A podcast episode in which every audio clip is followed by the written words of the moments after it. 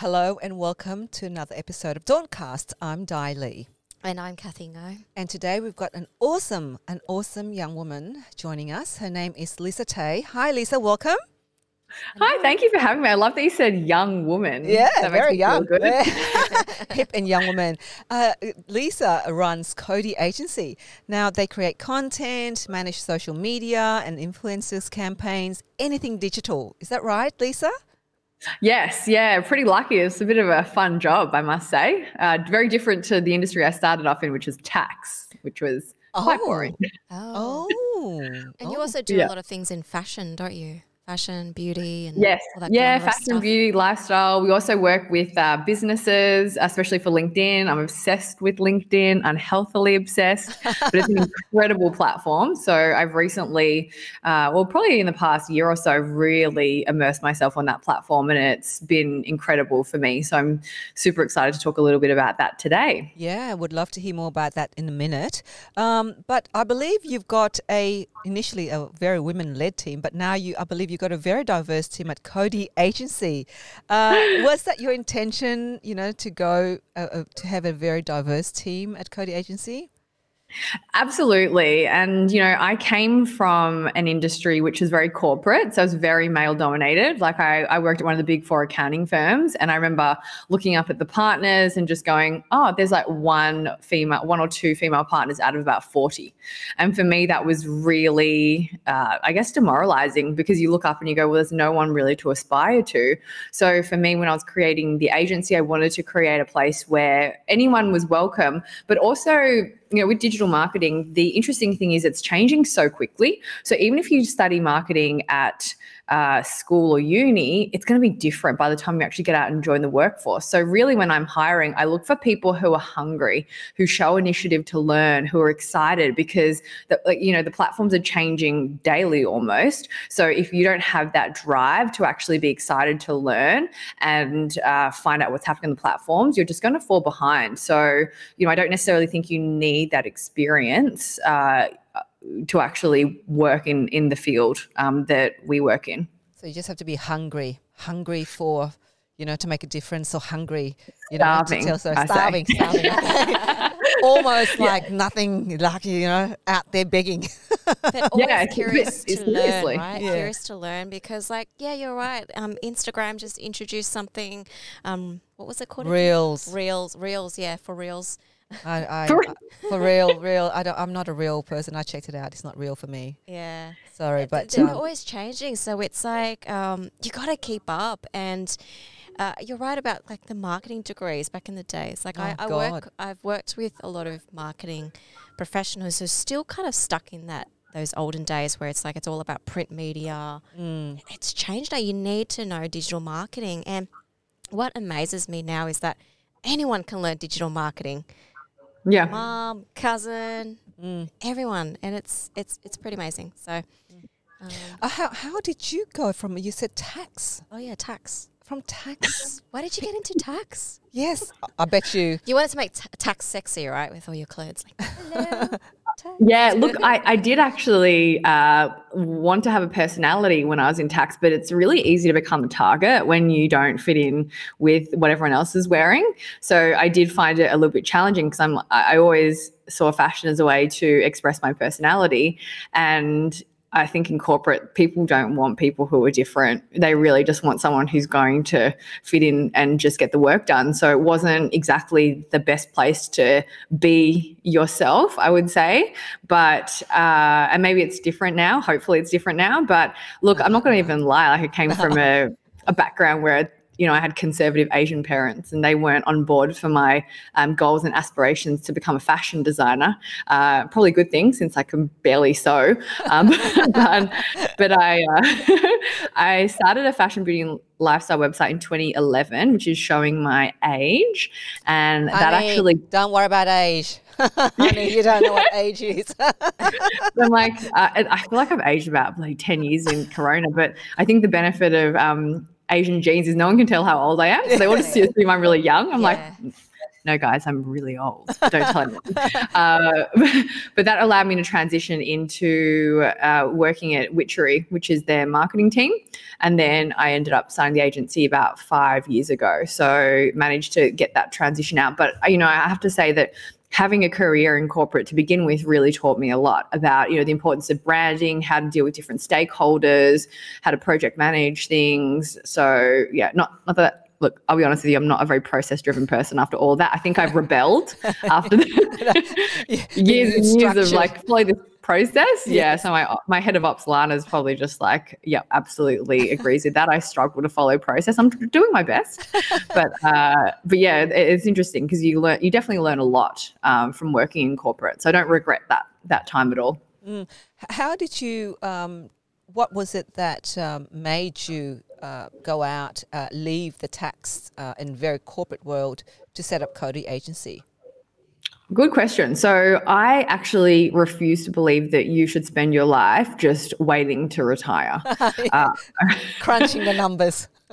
yeah, but honestly, like people, and I moved to the tax office, and people were counting down to retirement. So for me, I'm very. It sounds cliche, but I'm very driven by the desire to be happy and actually enjoy what I do. So at the moment, I doesn't doesn't feel like work, which is a dream. So I always felt like you know there's got to be something more out there where I'm not just counting down to five o'clock every day. So I was lucky enough to find that, and I feel very fortunate that I found that because it's not a guarantee. You know, you're not always going to be able to find something that you love to do every day. So I do feel fortunate, and that's what gave me the courage to to actually leave, uh, you know, a pretty safe corporate job and move into something a little bit different. But yeah, I, I, really do feel like if you can follow your passion, like the money will generally come because you're willing to work so much harder. So yeah, so I think for me that was that that uh, I guess passion for what I was doing really gave me that that um I guess the boost that I needed to get out. So you moved from tax to digital marketing, um, which may seem for some people like a very completely different industry. Like, um, why why didn't you perhaps well, for some people if they wanted to learn about digital marketing or whatever they would work for someone to or, or be in that function but it sounds as though you actually were like oh i'll just start my own agency How did that come about? In hindsight, I think it's almost like what you don't know about running your own business is benefit. Yeah. Because if you knew everything, you just wouldn't, because there's just so much that can go wrong at any given time. And it's really hard. You know, I think people glamorize it a lot, but god damn, it's tough. Like, yeah. you know, we're living through a pandemic now. We're just like, oh, why did I do this again? Because it's definitely challenging. But, uh, you know, for me, actually i think i sort of accidentally fell into running a company um, and i always sort of say that and i would 100% say i'm not a good manager like i'm not i don't even think i'm good at running uh, running a business you know what i do love is helping people so i feel like that's uh, you know, got me to where I am, just that desire to want to help people, like whether it's in the business, develop and learn, or whether it's people, you know, our clients achieving their objectives but that's something that's always driven me. Uh, but God, I look at a lot of other business owners and i think i wish i was able to have those hard conversations. I wish i was able to do xyz because i do feel like there's so much i need to learn as uh, a manager or as a leader and it's it's really hard when it's not necessarily in your personality type. Like i'm a real softy so when i've got to have a hard conversations with people i'm like oh, procrastinate on this as long as I possibly can. And the conversations are never that bad, but you just build it up in your head, you know, and you just think, oh God, like it's going to be bad. They're going to get upset. They're going to get, get angry. And then you sort of just have it and you're like, okay, just move on. But, you know, it's something that I'm always trying to work on. But, you know, at the same time as well, like I know what my strengths are and I'm really fortunate to work in a company where my team really, uh, you know, we try and breed a culture of accepting everyone for their strengths, you know, and we focus on people's strengths rather than focus too much on their weaknesses. So that's something that I've really tried hard to um, create a culture around because I think that it's really easy to get someone from, you know, good to great, but it's a much longer journey getting someone from average to great. So it's like, why would you spend so long in the hope that they might eventually get to great? So you know, I think for me, it's just going, okay, it's like aces in their places. Like you put people where they're really good at. And if they're not good at something, then you get someone else to come along. Like I'm horrendous with process. Like I'm never going to be the one to be pioneering processes, but my head of ops is a gun at that. So she manages that with the team. So I can just think of new ideas. I can do BD, which is what I love. And then someone else can take care of the, all the, the numerous things that I'm bad at. the nitty gritty. You, you mentioned, you know, uh, having Asian parents. As, uh, I mean, we, we, all have those Asian parents. Uh, and, Asian and, parents. Uh, Asian, Asian parents, yeah, I think. Unless my unless I have different father.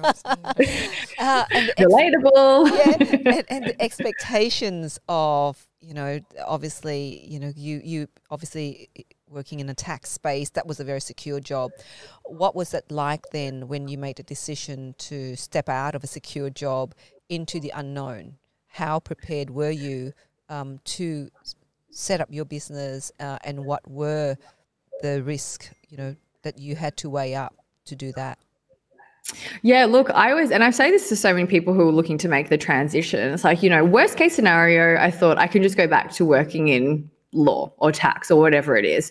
So, and I say these people because you know they might be working in an accounting firm or a law firm. I say, look, worst case scenario, you just go back to doing what you're doing now, and then they say, okay, yeah, yeah, good point. And then I go, so you're currently living your worst case scenario. So I'm like, that's not great when you think about it. So for me, I was always you know, I guess like I, I'm someone who really just jumps into things. I don't, I don't overthink things at all. Um, I wouldn't even say I had a, we had a business plan to be honest when we, when we launched, as bad as that sounds. Because uh, I find that if you overthink things, then you'll talk yourself out of it. Because you'll find a million reasons. Yep, if you're looking true. hard enough, you'll find a million reasons to not do something. Yep. So you know, I'm very much like I'll just go ahead, give it a go, and I'll just work out the rest as I go along. Which isn't necessarily the smartest thing, but for me, it sort of works because I'm not a afraid to fail. I'm not afraid to make mistakes. Uh, what I do want to do is take risks. That's when I feel like you're going to live your best possible life. So that was something that always really drove me. Do my parents understand what I'm doing now? Absolutely not. I think they're like. That's relatable. That's relatable. yeah, very confused. Don't know what the Facebook is still. Don't know what the Zoom is. Um, they were so cute the other day because we were doing a a Zoom live stream with some MasterChef contestants for a food charity. And then I go to my parents the next day. I'm like, oh, I send them the link and stuff. And I, and they, I go, did you watch the, did you watch the Zoom? And they go, my mom goes, yeah, I tried to check on channel seven and channel nine when you guys were on, on TV, but I couldn't see you. Was it still on last night? And I was like, oh, don't worry. Like at least you checked. Like at least you tried. Uh, but my my brother's um he's super intelligent. He's like one of the smartest people I know, and he works for a management consulting company, like one of the biggest in the world.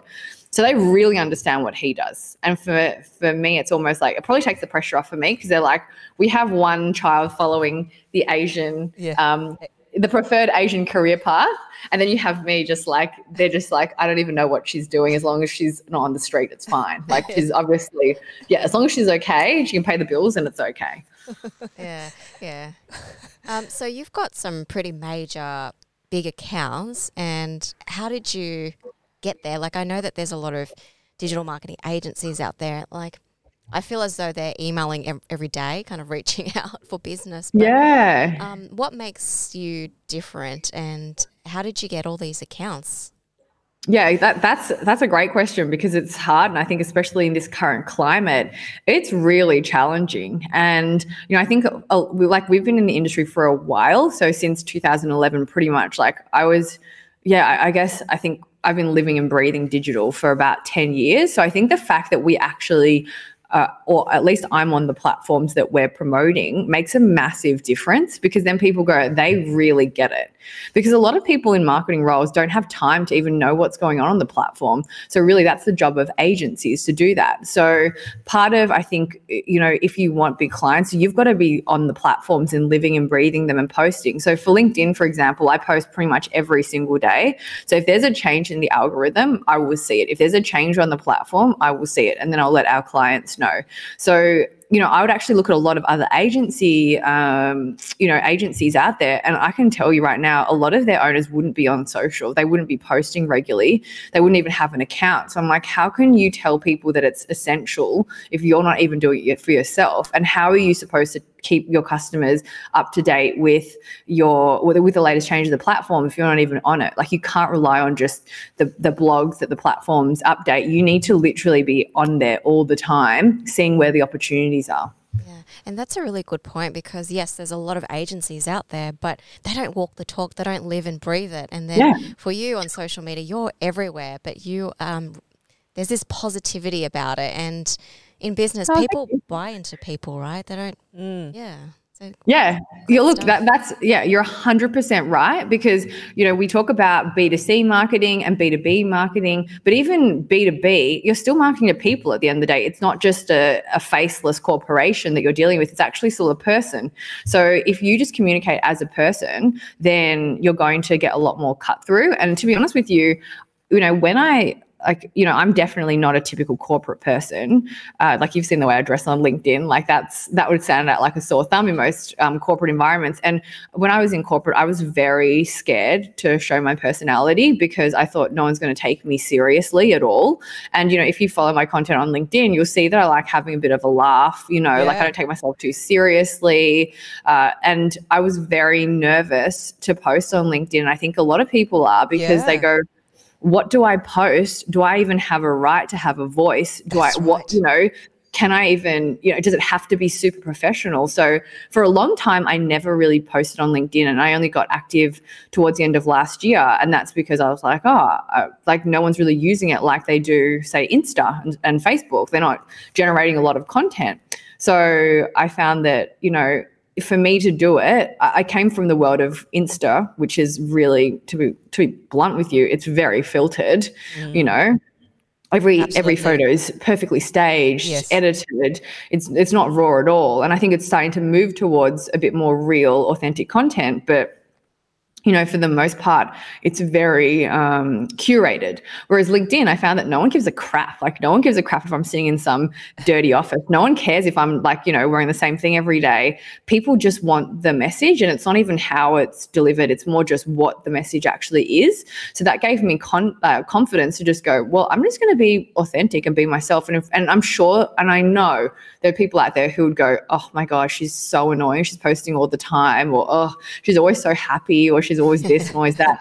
I don't give a shit. Like, to be honest, I'm just like, well, I want to, like you were saying, spread positivity. And if the things that I'm sharing helps one other person, I would feel amazing for that, you know, and I feel really happy that I might have helped someone in some, you know, small or big way. So that's what really keeps me going. And I and to be honest with you, I never even realized it could lead to lead generation. I just sort of started posting, not really even knowing what was going to happen. And then all of a sudden I started getting leads. Uh, like after probably about three months of just consistent posting. And I was like, oh, this is really interesting. So I just learned a whole lot about the platform just by being on it and going, okay, so this is the type of content that does well. This is the type of content that maybe doesn't do well. This is the mix of business content, like technical versus general content. So for me, it just I learned so much just by doing my own posting. But really, you know, I think for me, it's like just believe in yourself and back yourself. You know, everyone's on their own journey. So everyone's got something interesting to say and share. So, so as a digital, um, you know, specialist, so uh, as you were saying, you know, you you you you are posting content based on, you know, this is what you want to share, and that if there are people who are feeling like, oh, look, she's posting too often, or look, she's too happy, you're saying um, if you are to generate content, you need to generate based on what your knowledge, what you're passionate about, and that you attract a certain numbers and you won't attract others. Is that is that kind of the approach you're taking? Yeah, definitely. Yeah, you've hit the, like the nail on the head. It's like you've got to be authentic to you because you're not going to please everyone. You know, like if you go, oh, I've got to try and keep that person happy, and this other person, it's like, why are you trying to keep all these other people happy? like, you know, mm. you're never going to appeal to everyone. Not everyone's going to love your content. I can tell you, some of the most popular content creators in the world have a whole lot of people who hate their content, but they don't care. They just po- they just post stuff that is really authentic to them. And it sounds really cliche, but honestly, like people can tell when it's genuine and when it's not. And even if I sometimes go, oh, I might record this video and I'll try and record a couple of times, I go, mm, no, I just I'm not feeling it. Then I just don't post it because I, you know, I think people can tell when you don't believe in what you're saying. So, you know, I know that for me, it's really important that I don't ever sell out and sacrifice uh, my content because people can really see right through it. And you look at, say, Instagram, it's like you look at all the people that do sponsored content and you're like, I bet you've never used that product before in your life. Mm. Um, you know, so, or you're just getting paid to do that. So I think people are smart. They can see when people are disingenuous and they're not going to engage. And that's going to damage that person's brand in the long run. Mm. Um, in, in setting up um, Cody Agency um, and, uh, you know, you, you since 2011, have there been some really dark moments for you? I mean, you're a very, very positive person, and I, I am too. Uh, you know, and sometimes people said, "Oh, have you ever felt really?" I said, I said there've been moments where I'm feeling like really down, like a setback. Yeah, really big setback, or something happens. Like, has there been some dark moments? yeah, look, I mean, to be honest with you, for a lot of my tax career, I was depressed. I reckon, like, I was just, I couldn't get out of bed. I used up all my sick leave within the first half of the year. I'm like, oh my god, I'm staring down the barrel of no sick leave left and no, um, no public holidays in Melbourne. I was like, oh no, this is going to be a really tough slog. So from eh, my corporate career, I was definitely very unhappy, and I and I look back and go, oh, I must have been like the worst person to to be around because I was probably super negative. And then when starting a business, it's kind of funny because like I never I think I don't think I ever really thought I would ever start a business. So there are times where I go, "Ooh, do I know what I'm doing?" Like you know, I just think, what am I doing right now? Like, am I even doing the right thing? And you do doubt yourself.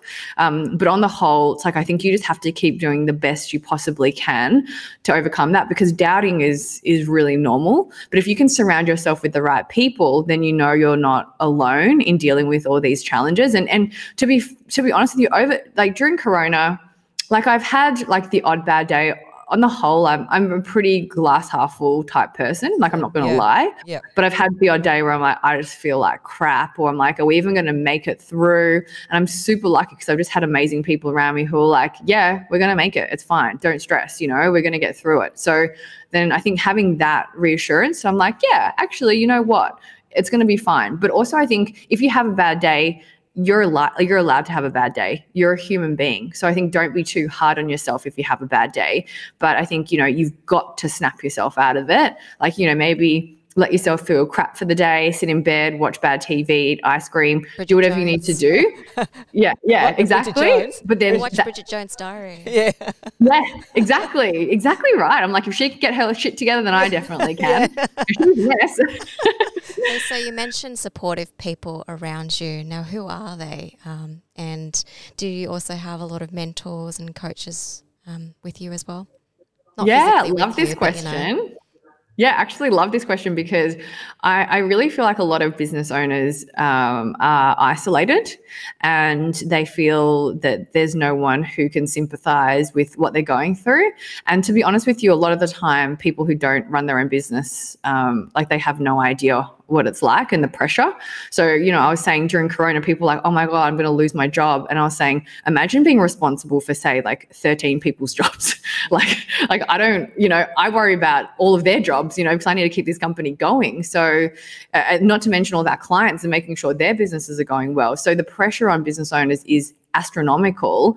And, but a lot of them, I think, are very alone and they feel that they can't lean on anyone because they don't understand. So, having people who run their own business as either mentors or friends or part of your support network is crucial.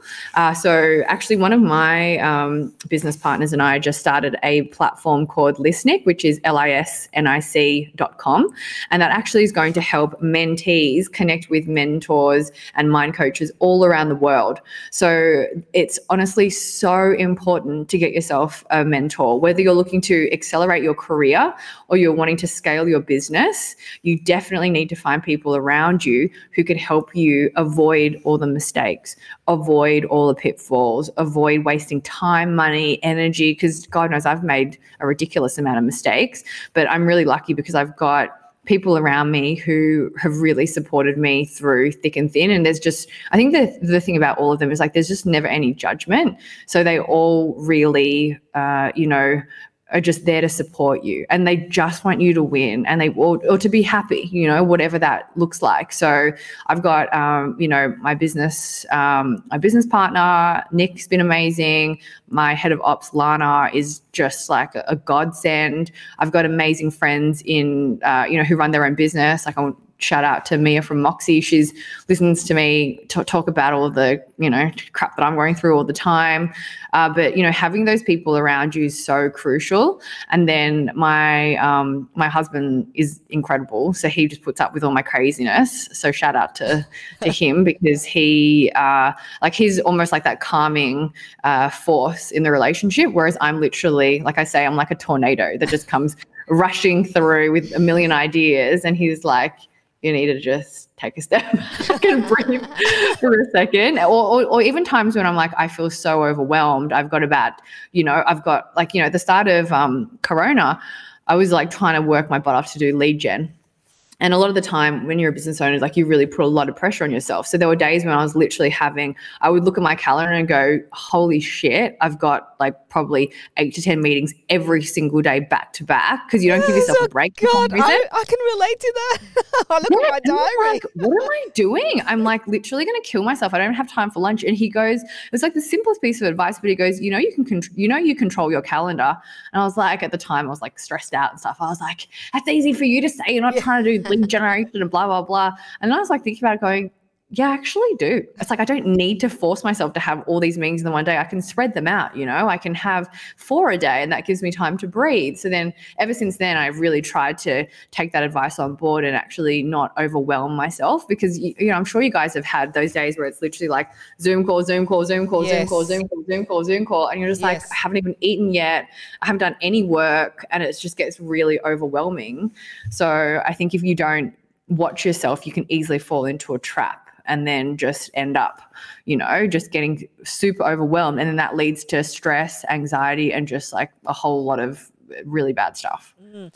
I mean, you mentioned um, just now in terms of, um, you know, running your business is really stressful because a lot of the times you feel quite alone because you kind of thinking, is does anybody understand what's, you know, what you're doing, what you're trying to set up?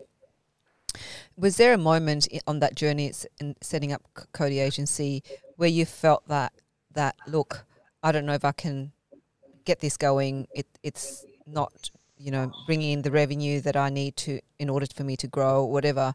Was there were there those moments along that journey to setting up Cody Agency? Yeah, it's kind of funny because I think you know. Uh, like I feel like I'm exactly where I'm meant to be, doing exactly what I'm doing with who I'm meant to be doing it with. So I've sort of never doubted that this is where I'm meant to be. I think what I've sort of doubted sometimes is if like I make a mistake or we don't do something well, I'm like, oh shit. Like if I'm the right person, am I even qualified to lead this business? So I think there's like the odd occasion where I doubt myself, but then you know, on the whole, it's like I feel so like it's it's hard to explain, but I just feel like I'm doing like I'm exactly where I'm meant to be. So there's no doubt that I should be doing this. I think more what I doubt is when I make a mistake, I just go, oh, do I like am I the best person for this job? But then I think back and just go, there's going to be no one more passionate about this than I am. So I just have to be smarter and learn from those mistakes. And you know, part of with part of listening, what we're you know one of our mantras is that you know, and there's this quote I'm just going to say by Confucius. Who knows who it's by? But Confucius probably gets a lot of um, quotes attributed to him. The poor guy's like rolling his grave, going, "I never said that." Lao, Lao Tzu, Lao Tzu, Lao Tzu. There's another one, Lao Tzu yeah, exactly. One it's of like them. one of them. Yeah, yeah, exactly. Uh, but it's like you know, a smart man learns from his mistakes, and a wise man learns from the mistakes of others. I think that's Lao Tzu. I think that's Lao Tzu. yeah, I'll, I'll, say him. Thanks, Lao. Thanks, uh, yeah, yeah. So, so I think you know, for me, it's just about trying to where I can learn from the mistakes of others, but also, you know, the fact is I'm human, so I'm going to make mistakes. But what I try and do is then share those mistakes that I've made in the hope that other people can avoid them. Mm. Talking about mistakes, sorry. Oh, we're yeah, going to ask mistakes. I'm going to ask about um, what. So you love doing lead generation, and for some people, they freak out when they have to like do any outreach and, in that sort of thing. So, uh, how do you take no for an answer? How do you respond to that? Because for some people, they might have that tenacity and keep kind of like poking at it. What's your approach? Yeah, firstly, I have zero shame, which I think definitely helps. If I get rejected, I do not take it personally. Whereas I think, you know, some people go, oh, they said no, and they feel really bad about it. It's like, it's not personal. They probably don't even know you. They're just busy. Or if they don't reply, people take it really personally. So if you're going to do lead generation, you need to get ready for rejection because you're going to get rejected a lot. like that's just that that's just sales. Like, you know, it's it's really honestly you're going to get rejected a lot. So I think I learned pretty early on don't take things personally. Um, and also I always ask the question. So if I don't ask the question, then the answer's already no. But then at least if I'm sort of asking someone for something or for a meeting or to appear at a podcast, like you know, if I don't ask the question, the answer is already no, but at least I'm giving myself a chance to, to get a yes. Now, look, I faced a few no's. Actually, when I got investment into my business, my now business partner said no originally. And he said, Oh, no, like it's not the right opportunity for me. And then I was like, Okay, no worries. Thank you so much for getting back to me. And then I said to him, like, I was thinking about it and I was like, Oh, like I, I, was honest with him and I and in my head I was like as soon as we started talking I had this feeling and it sounds sounds so crazy but I had this feeling that we were meant to do something together. So after he said no and I'd said thank you I thought you know what? I've got no shame. I've got no ego. Like, you know, he said no already. So I messaged him and I said, hey, um, do you mind if we have a quick chat tomorrow? Because I don't, um, you know, I, I, want you to rethink this. And he goes, yeah, yeah, let's have a chat tomorrow. That's fine.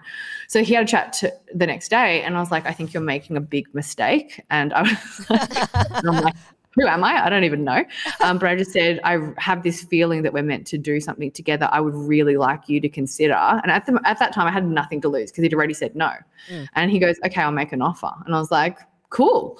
And then we started the whole process. But you know, I've had a lot of people say no before, and I've really just focused on trying to understand why they've said no to things mm. and then trying to see if I can overcome those no's. Because sometimes, you know, if someone says no, it's sometimes it's, it's purely not because of you it might just be timing or you know something like that. But if they say no. And it's like for a reason that I've not done my job properly to communicate the value then I'll always go back and say hey I understand that maybe I didn't communicate that we can do XYZ for you and achieve XYZ so I just wanted to put it back out there. If that's what you're worried about then you know I'd love to have a chat with you to uh, you know allay those concerns or allay those fears. So I think if you get a no you have to understand why you've gotten that no.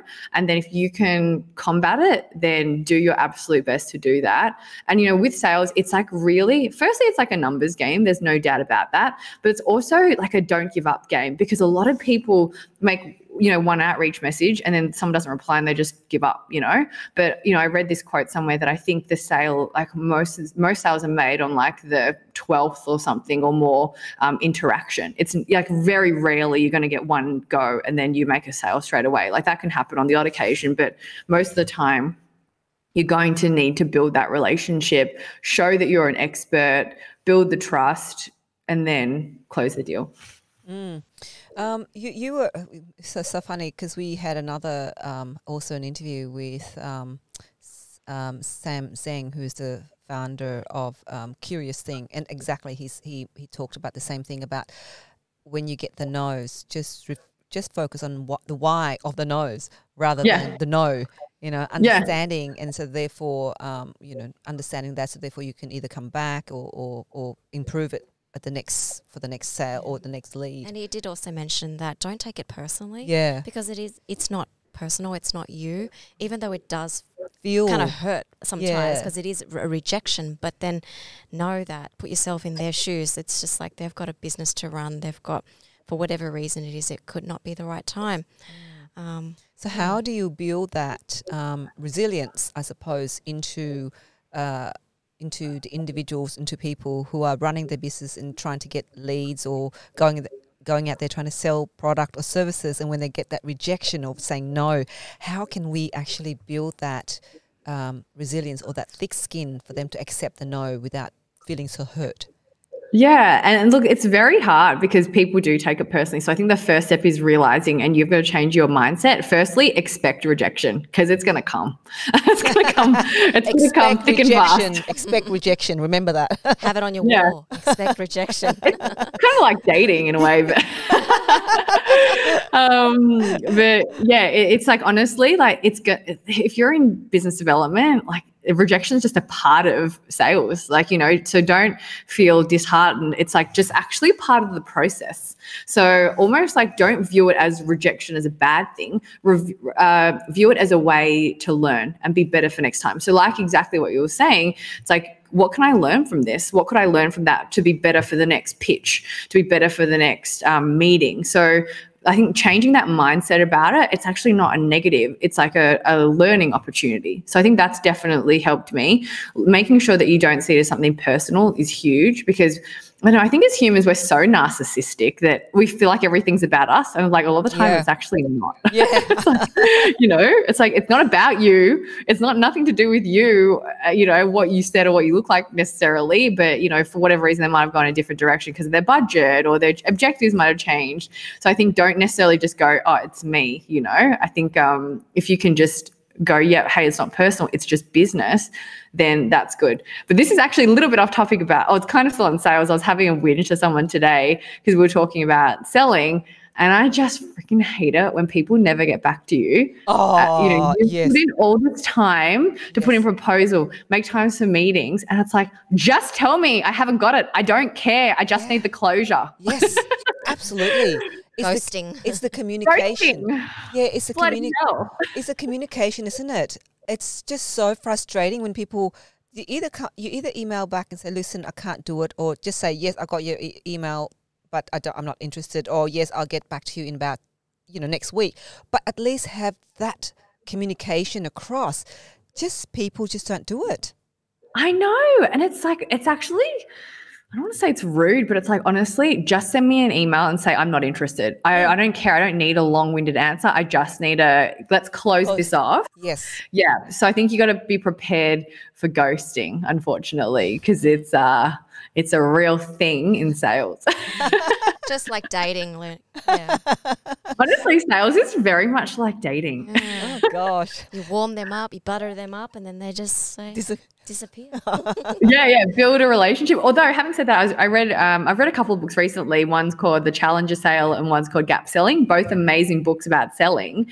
But one thing they really uh, you know, that really stood out to me was people don't want a friend. They want an expert. And you know for me building a relationship is really uh, a key part of mm. how i sell. But really they don't give a crap. Like ideally that it'd be great if they liked you as a person and, and happened to get along with you because they would worked with you. But yeah people really just want you to be able to execute the work. You know they're not paying you to be their friend or you know have a laugh with them. They need you to just be able to actually perform and achieve their objectives. So i think a lot of people that focus on relationships relationship selling really apparently don't perform as well as people who focus on more of that. Um, they call it like challenger based selling, where it's like you go in and you actually tell people, you know, because a lot of people come in and go, Oh, I want to do Instagram management and Facebook and, and this. And I go, Well, if your audience that you're targeting isn't on those platforms, why would you focus on them? So sometimes you need to challenge their thoughts and what they want and go, look, really, what's your objectives? And I'll tell you as the expert how to actually achieve them and then guide them that way. But I think they respect you more if you're not just like a yes person and just come in and say, yep, I'll do whatever you want to do. Because more often than not, they're not the experts. That's why they're hiring you. So they need you to tell them, hey, yep, you should be doing X, Y, Z instead of X, Y, Z, what you think, you, should, you know, you want to do. Oh, it's interesting because I thought that um, in terms of, uh, you know, marketing or what, whatever leads or whatever relationship, it's about relationship building first, you know, you, mm. you and, and then executing. But if you, but are you saying that sometimes is better to all, to just consider the person for their skills and expertise rather than having a relationship? Is that what is that what um, you're suggesting? Yeah, because at the end of the day, if you aren't an expert and you don't deliver, they, it doesn't matter how well you get along with them, they're not going to keep paying you. You know, you might stay on and be friends with them, you know, they might want to maintain a social relationship, but no one's going to continue paying you money just to be your friend. So if you're not delivering and if you're not actually showing that you're an expert in your field, then you're not going to keep getting that work because they're like, well, what am I paying you for? Yeah, you're a, you're a nice person, but you know at the end of the day you're not getting me the results that i need to so they'll end the retainer or or not continue on with the project. So i always thought you know that i was very much down that relationship path but then when i reflect back on the way i sell i actually just go in there and tell them what i think they should be doing and you know i think that's very much down that challenger mentality where it's like you know fully respect what you're saying and understand it, but your audience is clearly on a different platform. So you should be doing XYZ instead.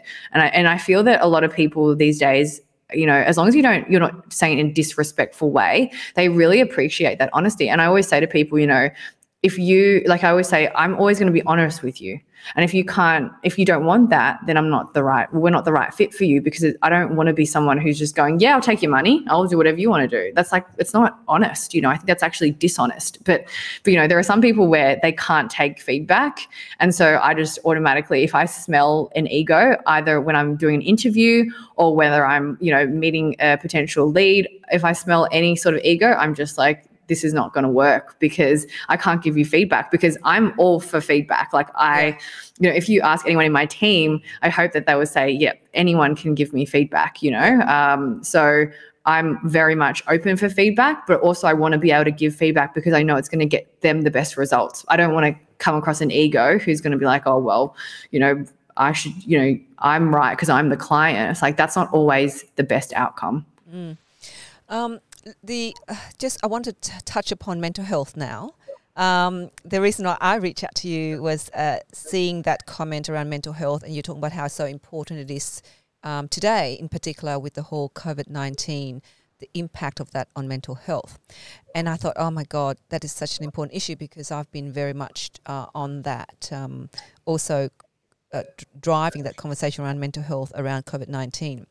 Now, what I want to put to you is that you know working in, the you know digital marketing, social media, that social platform of influencing, um, there's a lot of that. Uh, you know the the the image and the uh, that you're projecting as well out there using te- uh, digital technology or digital storytelling is to always present this great looking, beautiful product or beautiful person do you think that what uh, that in that industry is also contributing to some aspect to the increasing um, numbers of people, especially young people as well, in terms of the growth of mental health um, amongst young people and, and women as well? Do you mean mental health issues? Mental or? health issues, sorry, okay. yeah.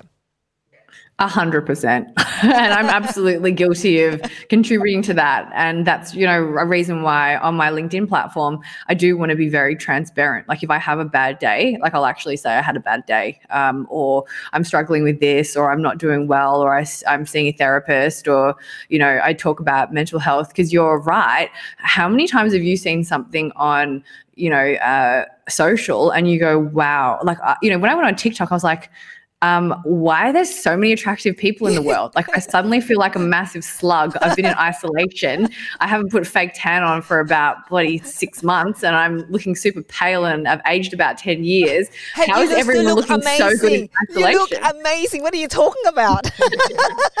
no, you're is, too is, kind. Is that, what, is, is that what happens when you look in, in, in a, is that what happens when you're in isolation? You look fantastic, by the way. But anyway. Thank you. Look, I do try because it makes me feel better if I put some makeup on. And I know it sounds superficial, but if I'm out of my PJs and I have and I do my hair and I do my makeup, I feel good. Like I feel like, yep, I'm gonna take on the day. Whereas if I'm in my PJs, god damn, I'm probably not gonna do anything. Like I'll probably just stay in bed with the electric blanket on. Uh, but yeah, look, definitely, it's so easy to compare yourself to people, you yeah. know, and even like sometimes now, like, and I don't even know well, I was thinking this, but I've been back on Instagram a lot more and I go, wow, a lot of brands are really showing women with stretch marks. And I was like, finally, like, you know, because mm. you just sort of think it's not normal to, you know, like you just think, oh, I've got stretch marks. And it's like you look at now, a lot of brands are just posting, or even influencers are posting content where you see stretch marks. I'm like, I feel like everyone has them. And I'm like, yeah. this is so normal. Where has this been the whole time? So I think hopefully there's a bit more of a movement towards that. And then I do feel like Corona has really uh, encouraged a lot more people to be open about their mental health challenges, which is really fantastic. So I think that's one of the biggest, I think, benefits to come out of Corona. But, you know, for me, I have to admit, like I I started seeing a therapist last year and I was really nervous to tell people because I just thought, are people going to think I'm crazy? Are people even going to want to work with me because they'll go, oh, she's, you know, she's mentally weak or she's, you know, crazy person. So I think there's still that um, stigma. And then I started telling people and they would either go, oh, I see a therapist too. And I'm like, you? You see a therapist? and then I was like, how come you never said anything? And I think people are very nervous. Or then the other people, you know, the other side of the coin, people would go, oh, I've been thinking of seeing one. What yes, do you think? That's me. Yeah. Yeah. I'm thinking, yeah. I'm going to see one. yeah. But it's great. And I can honestly say I would not have gotten through Corona if I hadn't been focused on building my mental strength. And I was having this chat with someone today and I, and I was saying, why are we so um, comfortable saying, I've got, you know, I'm feeling really unfit like you know i'm physically like out of shape i'm struggling i've been lazy to exercise but we're really not okay saying i'm mentally like struggling so true, like it's yeah. so bizarre you know and i just think that that whole conversation has to change so i've been really open about my journey my struggles the things that i'm actively doing and the number of people that message me privately to say hey thank you for trying to help normalize this conversation because I'm struggling with my mental health and I haven't felt comfortable telling people. And I'm like, isn't it crazy how you're telling me who's a total stranger, yet you can't tell your closest friends? I'm like, that's a massive problem because, you know, you need to have that regular support and you need people to regularly understand what's happening. And there'll be days where I just go, oh, I don't want to see anyone, you know, or you know sometimes like i'll get that social anxiety where uh, i'm supposed to go out and and only more recently I've said, hey, I actually don't feel great. Like I just need like a mental health day, or is, is, it okay if we take a rain check? Whereas in the past I would have tried to think of an excuse. And I think a lot of people now are just going, oh yeah, no, sure, I really understand. Thanks for sharing that. So I think the more we can normalize the conversation, you know, and I think I've got a small platform, but I want to use it for good. And I want to actually keep the conversation going around important topics, you know, because I look at Instagram and I always say, God, there's really not a lot of value on my on my profile on Instagram. It's literally me in dresses. Uh, so for LinkedIn, I've like really taken an active um, you know, or, or, an active approach to spread awareness about things that are really important. So, you know, like but you'll find a lot more value hopefully on LinkedIn. Yeah, but especially as well, I think for people of culturally and linguistically diverse backgrounds, um, the issue of mental health is something that is such a taboo subject. Mm. Um, mm. To talk, talk about, about, it, we don't want to talk about it. Um, and so I think for you know my generation, your young generation, and your generation, I think we're different generations that we're able to now access um, or or talk about the fact that there is a mental health issue. You know, you get stressed, you get depressed. Um, in the past, you're supposed to be very stoic. Yeah, put on an act. Yeah, I mean, I, I believe in stoicism, but uh, but there are moments you think, oh my God, how much am I going to maintain this front of being strong? But I think it's very important um, for you know people like us um, to talk so that other younger Asian Australians can actually find um, the the space to actually talk about it as well. Oh, definitely. Like I look at my parents' generation, like you would never say that you're struggling mentally. No. and they've gone, you know, they've gone through some tough things. But, you know, I remember when I told them that I was seeing a therapist, they were like, Is everything okay? I'm like, Yeah, I'm great. Like I'm just working on my mental health. Like I want to be as strong as I possibly can.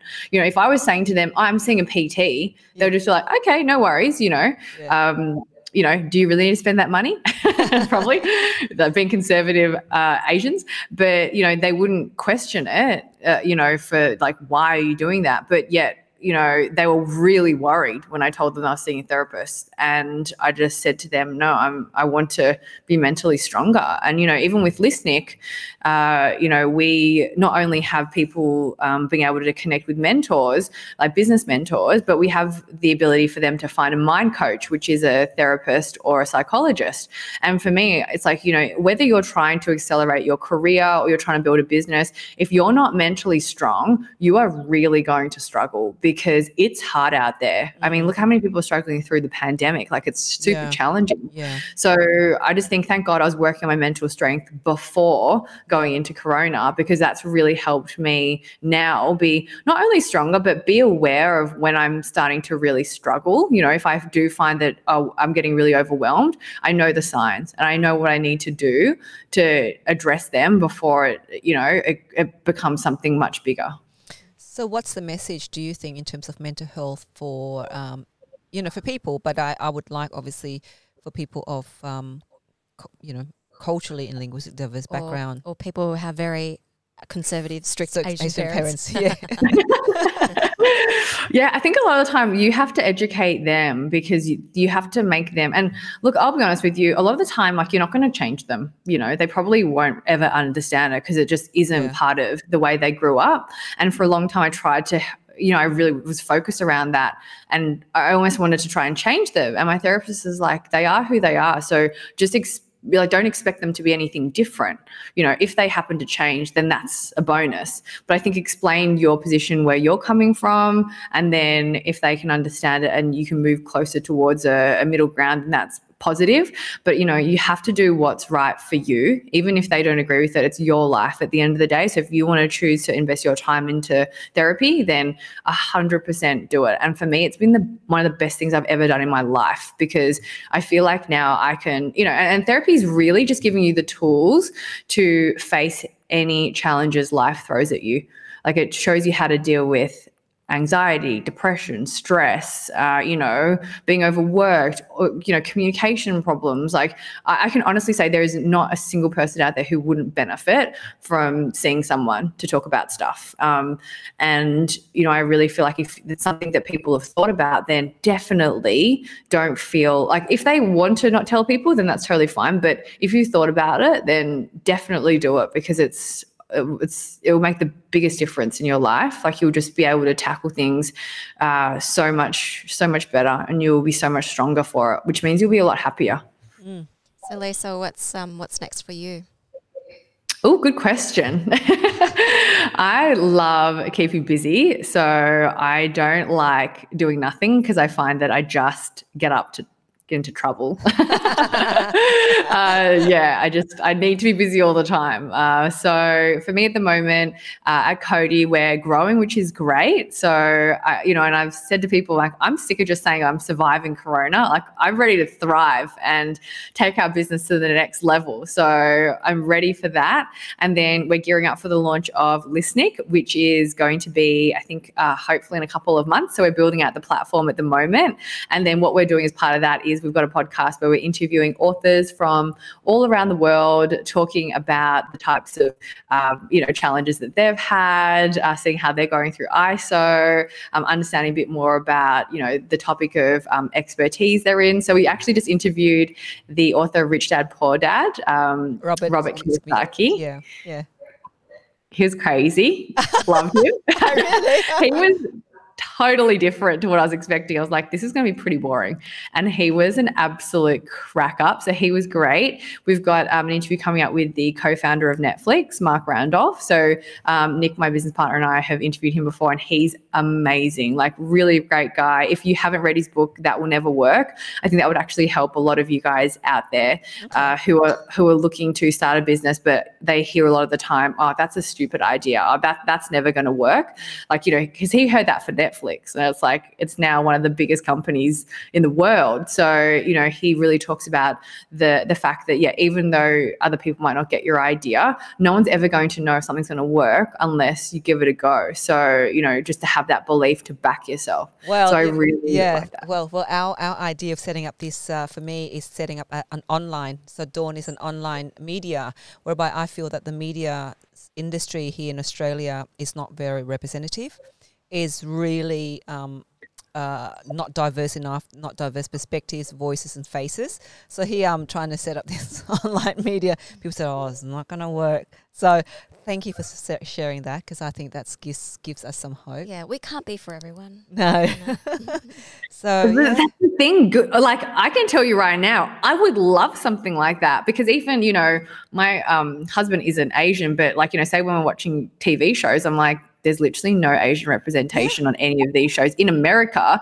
Oh. Australia is a whole nother yeah. like you know challenge. I go seriously, like why is there literally no Asian or no Indian or yeah. you know That's someone right. other than a white Australian? Like That's you look right. around, like we're supposed to be one of the most multicultural countries in the world, and the media is her it's a whole nother story. Yes. But the media is so bad in Australia. It's so whitewashed. And it's like it's gotta stop because you're actually doing yourself a disservice because you'll have people like myself who go, Oh, like I look around in the media and I go, this is like, you know, a, a classic example, reality TV. It's oh, like yeah. I can't even think of a contestant that was Asian. Yeah. Like, I can't even think of one. Well, MasterChef, um, MasterChef, apparently MasterChef, there were a lot of Asians, but other than MasterChef cooking, food, other yeah. than that, no. Home and away. That, that's true. News. That's actually true. MasterChef did a good job for diversity, but if you look at all the other the all yeah. the other um like they'll have maybe one token person yes. of color, but it's like, come on, we need to be better than that right now. You know, so like that's what we're trying just, to do, Lisa. Well, that's what we're trying to yeah. do, oh, man. but you, are coming in at a great time. You know, like with the whole Black Lives Matter movement, people like finally waking up. And to be honest with you, I thought Crazy Rich Asians would change things a little bit, but it still hasn't. No, you know, like I still look at TV and I just go, there's literally no Asian. And if an Asian's there, it's like the token nerd. Yeah. I just think, oh, come on, guys. Like, you know, like, it, like I mean, SBS has done a really good job, or Channel 31, because they really paved the way for that diversity. But I'm sorry, that's my dog. She's in agreement. jump in, please, jump in, jump, in. Get the dog yeah, to yeah, jump in. Yeah. Oh yeah, she's actually probably loved to. I don't even know. Yeah, she's probably just like, can I come onto the video?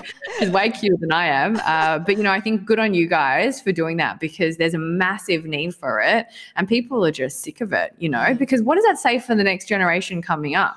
Like, exactly. you know, oh, I can't see myself in the media because there's no one who's the same ethnicity as me. So I, I can't have a career in that, you know? Exactly. Yeah. So that's what we're trying to shift. But uh, it is a very hard, a bit interesting to see, to read that book. Um, by uh, the the co-founder of Netflix because I'd like to understand how long it took him on that journey. Apparently, it took more yeah. than ten years, isn't it? Oh, really?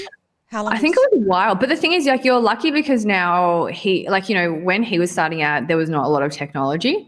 So all the stuff that we have now, like, things can go viral really quickly, or you can spread your word and, and the concept of your business very quickly. And you probably have access to a whole lot of talent that are just sitting at home because they're in isolation. So mm. for you, it's actually probably a perfect time. Um, you know, the whole landscape's totally changed. And the thing that I would say to you is that even if this idea doesn't work, then A, it might pivot and be something totally different to what you were thinking. Or you might then go, okay, I've learned from that. I'm going to try something else. But, you know, you never I never regret starting something because you learn so much. And I think don't be afraid to change direction if you feel like something's not working or you see another opportunity because things morph and change all the time. And, you know, even when we were thinking about this mentoring platform, it originally started off as us wanting to do something else and then it morphed into this. And who knows, it might change again by the time we launch. But, you know, I think people are scared to change mm. and like change is honestly, it's inevitable. So you need to learn to adapt to it. And then that's when you're going to succeed uh, quicker in life because you're not pushing against change, you're rolling with it and you're going with it. Oh, what a what a great ending. I know. I just I just thought of um, Adele's song "Rolling in the Deep." yeah, exactly. Seriously, you got to roll with it. Otherwise, if you just try and you know not accept change, then That's you're right. going to be stuck and you're yeah. not going to grow. You yeah. know. Yeah. So I mean, I personally love it. Yeah. Uh, you know, I thrive on change. I know not everyone does, and I was actually talking to someone the other day, and we were saying, you know, they said, "What What's one thing you wish that they taught you in school?" And one of the things that I said was how to deal with change Yes. Because I see a lot of people and they really struggle. Like when, you know, the tiniest thing changes, they like completely fall to pieces because yes. they have this perception that they're in control of everything. So as soon as something feels like it's out of control, then the whole world falls apart. But, you know, my therapist is saying we're actually in control of nothing yep. except for our the way we choose to react to situations. Absolutely. So the quicker you can realize that, the quicker you realize, oh, I'm actually not in control of anything. So I just have to keep going and rolling with stuff. Because otherwise, I think people, if they feel like they're in control of stuff, then the minute something goes wrong, they feel like they've totally lost all control and the whole world feels like it's going to fall apart. Mm. So, yeah, the, the quicker you can teach yourself to adapt to change, then the more successful you'll be. Thank you. Wise words. Wise words. Thank you so much, Lisa. You know, we are so grateful uh, so for your generosity of time and advice, um, and love the conversation. I think we can continue on for. I think it's gone over an hour now. what? Oh my god! Sorry, I really talk a lot.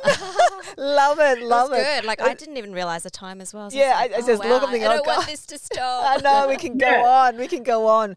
Um, but really, um, like I said, thank you so much from the bottom of our hearts, and we would hope to uh, touch base with you down the track again to see how you progress with Lisnic. Um, um, send us the link to the, the, new platform and we'll share that. Um, we'll uh, normally we, we release the conversation about a couple of weeks after. Um, because we've got others lining up. But thank you so much, and would love to see how we can work together. Uh, and yeah, would love to, you know, even pick your brain about business and about ideas and things like that. But so thank you. Yeah, thank you so much for giving me the chance to talk on your platform. I feel really honored. And, you know, I always appreciate when people uh, reach out and, and, want to hear what I have to say. Because, you know, I, have said this actually numerous times like, I don't feel like I'm anyone special.